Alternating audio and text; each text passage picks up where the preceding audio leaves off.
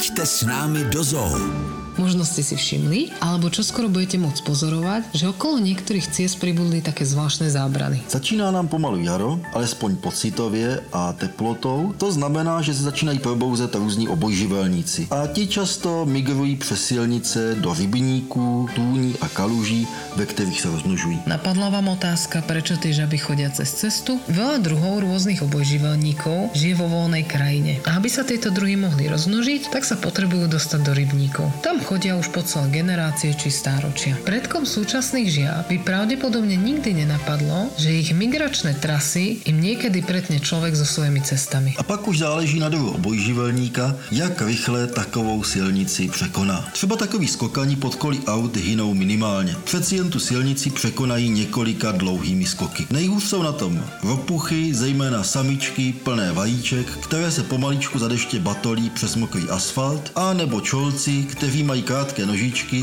Týmto malým putníkom môžeme pomôcť aj my. Stačí začať napríklad tým, že v tomto období budete opatrnejší na cestách a budete sa viacej pozerať, či náhodou nejaká žaba zrovna neputuje na druhú stranu. Takisto sa môžete pridať aj k ochrancom a dobrovoľníkom, ktorí jednak stavajú tie spomínané zábrany, no a následne potom tie žaby na jednej strane zbierajú, prenášajú ich bezpečne cez cestu a na druhej strane ich zase vypúšťajú. Po prípade, ak by ste niekde zaznamenali výskyt väčšieho množstva obojživelníkov, je dobre kontaktovať ochrancov prírody, aby toto miesto skontrolovali a prípadne tam zábrany postavili. Takhle velký a nápadný je vždycky zejména ten tah obojživelníků směrem k rybníkům, kde se rozmnožují. Když pak dospělé žáby a čolci vodu opouští, už to není tak hromadný tah a rozptýlí se do více dnů a není to tak nápadné. A v létě pak nastává ještě jeden tah, který je naprosto nenápadný a přitom také masový. To jsou malinkaté žabičky a malinkatí čolečci, kteří za deštivých letních dnů opouštějí vodu a vydávají se na svoji suchozemskou pouť. Počas takéto migrácie môžete vypozorovať aj jednu zaujímavosť, že samice ropuch si cez cestu so sebou nesú aj batožinu. To je pravda. Někteří samci ropuch se nechají od samic dovést k rybníku jako na koni. Na první pohled tohle chování vypadá trošku vychytrale a my lidé bychom řekli, že samci nic nedělají, jenom se nechají k rybníku odvést samicemi, ze kterými se ještě spáří. Tak to ale úplně není. Samice ropuch, které si samce vezou na zádech, totiž dobře ví, co dělají. Do vody si totiž vezou rovnou svého vytíře a bodyguarda a zároveň otce svých mláďat. Dospělých ropuších samic je totiž vždycky méně než samců a ti jsou často natolik rozvášnění, že se vrhají hromadně na vše, co se hýbe. Taková ropucha,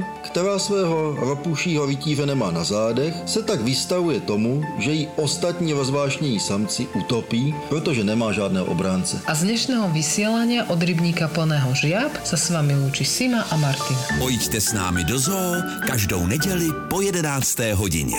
Český rozhlas Vysočina. Žijeme tu s vámi.